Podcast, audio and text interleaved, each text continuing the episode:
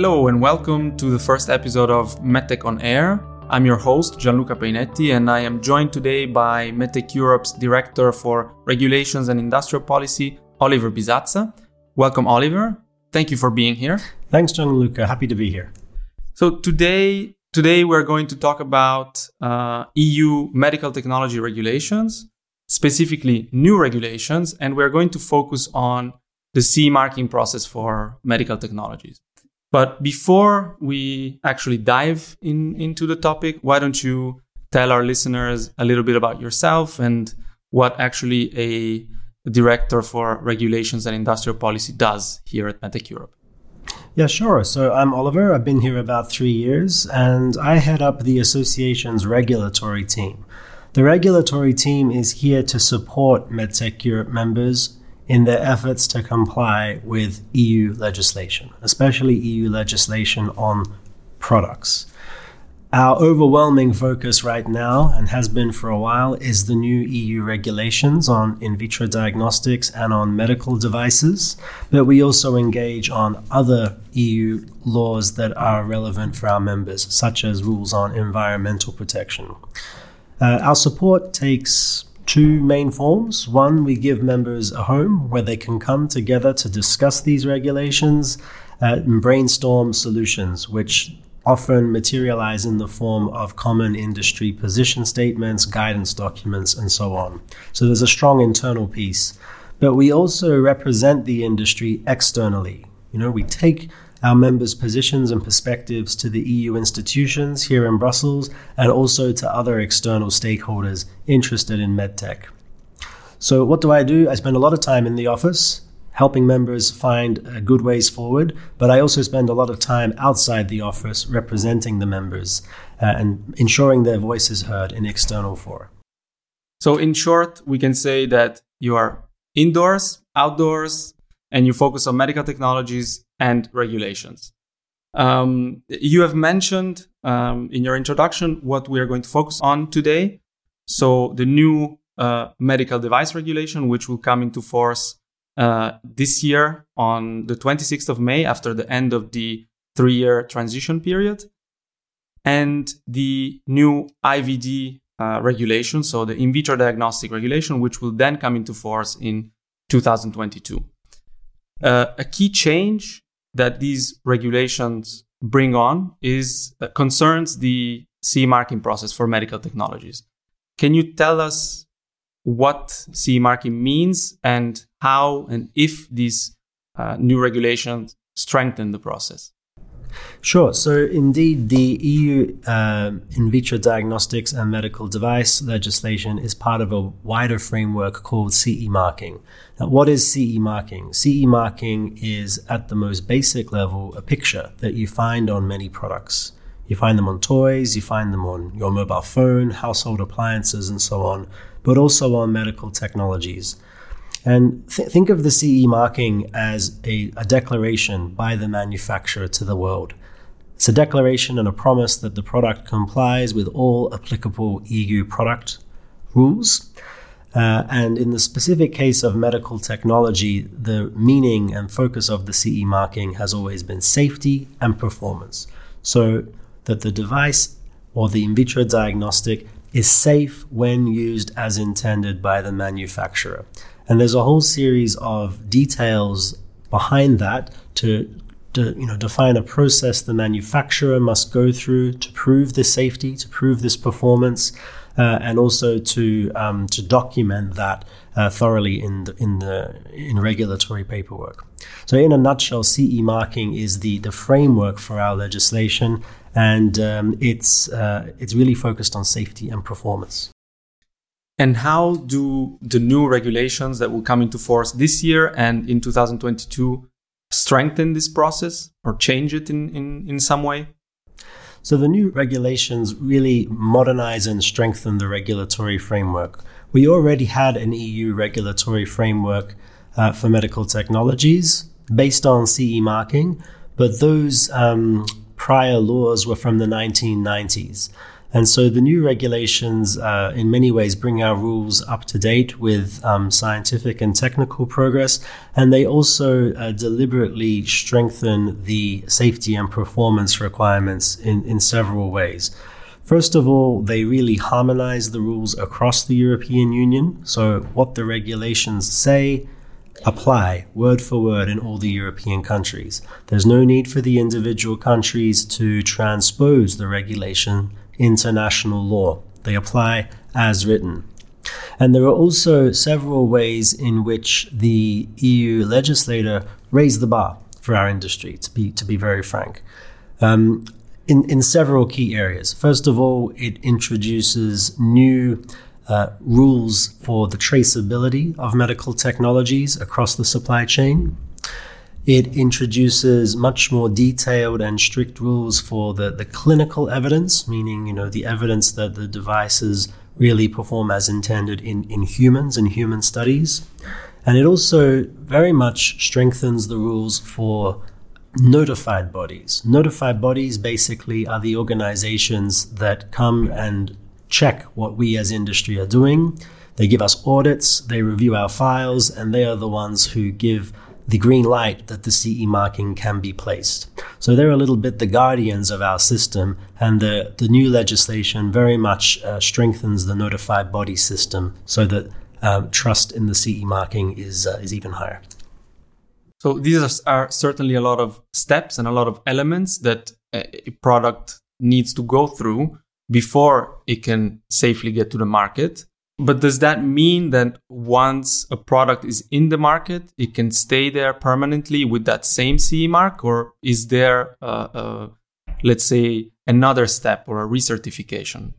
No, the, the work keeps on going. The you know the CE marking is affixed to the product only after a long series of pre-market checks have been made, and that the um, there has been an initial determination that the product is safe and that it works.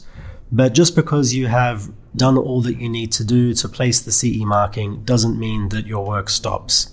In fact, uh, throughout the life cycle of a product, the manufacturer must continually monitor how the device is doing in real life, um, continually confirm across the life cycle that it really is um, uh, performing as intended, no matter which country it's in, no matter which hospital it's in, uh, no matter um, how it might interact with other products.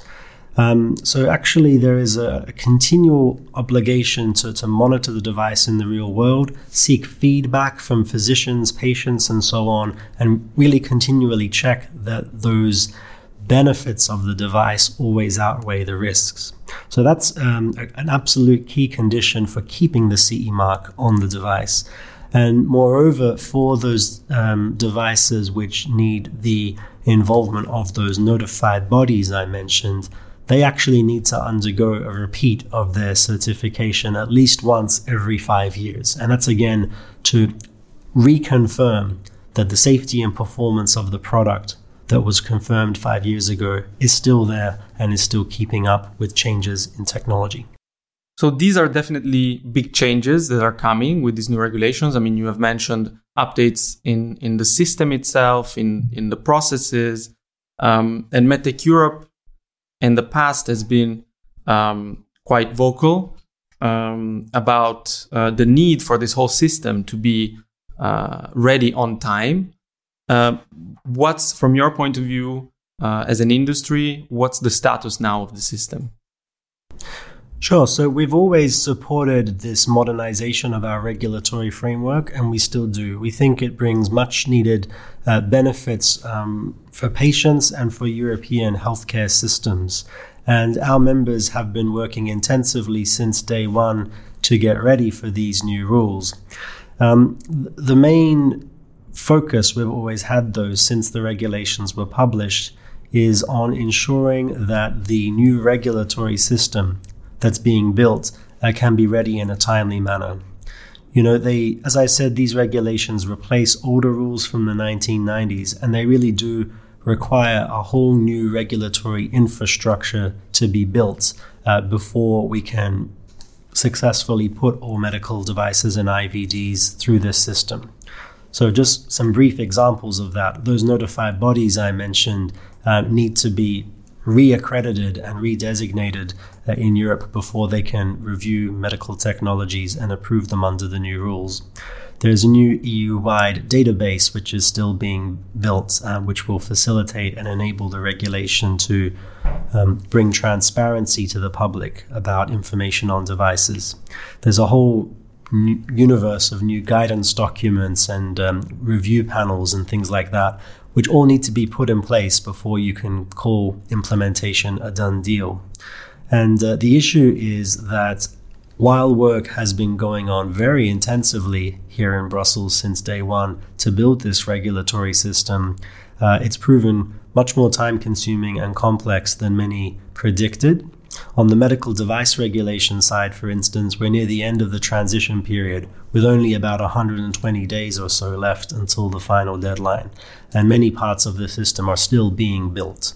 So, one of the challenges is to um, manage the fact that the old regime is about to be phased out while the new regime is still coming in. Um, you know, in a, in a point of infancy, if you like.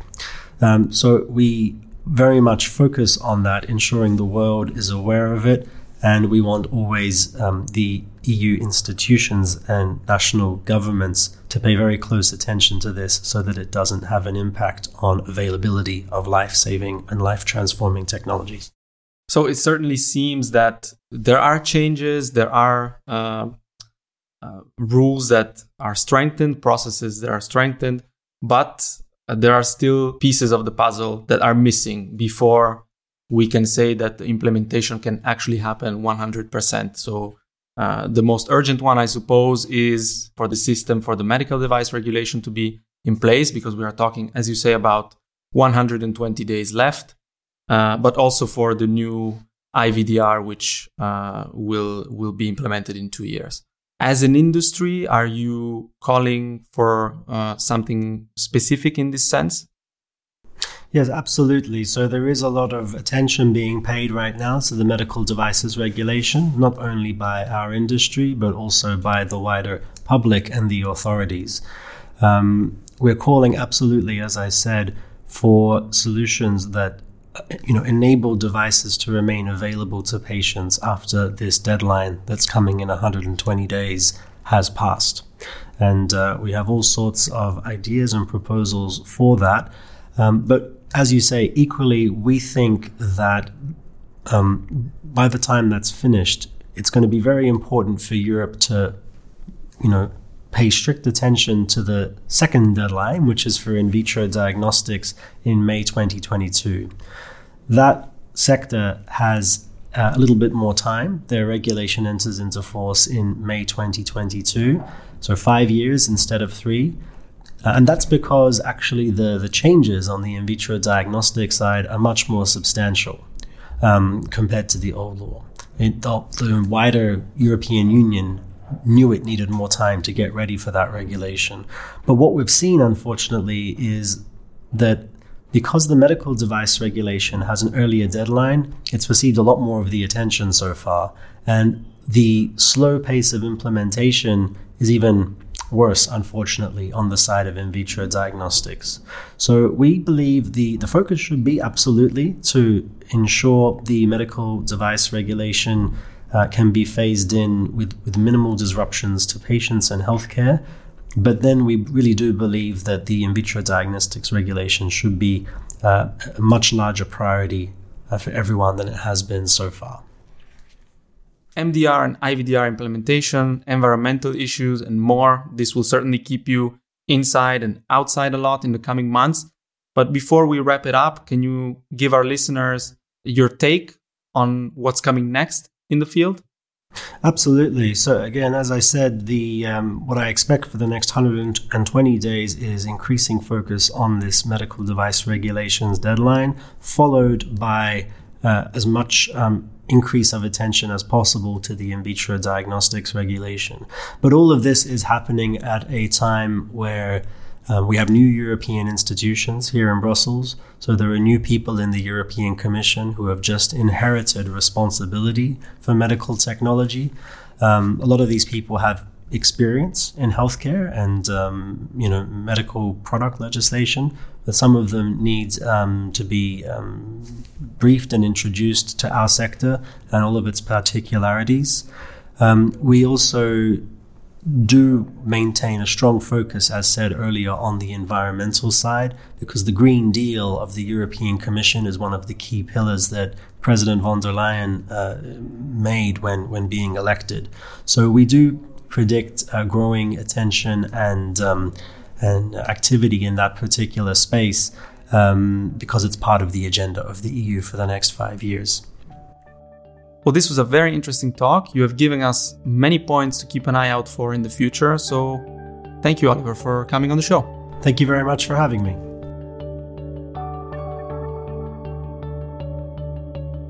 Subscribe to our podcast on Spotify, Apple Podcast, or SoundCloud and if you want to know more about medical technology, visit our website at medtecheurope.org and follow us on social media.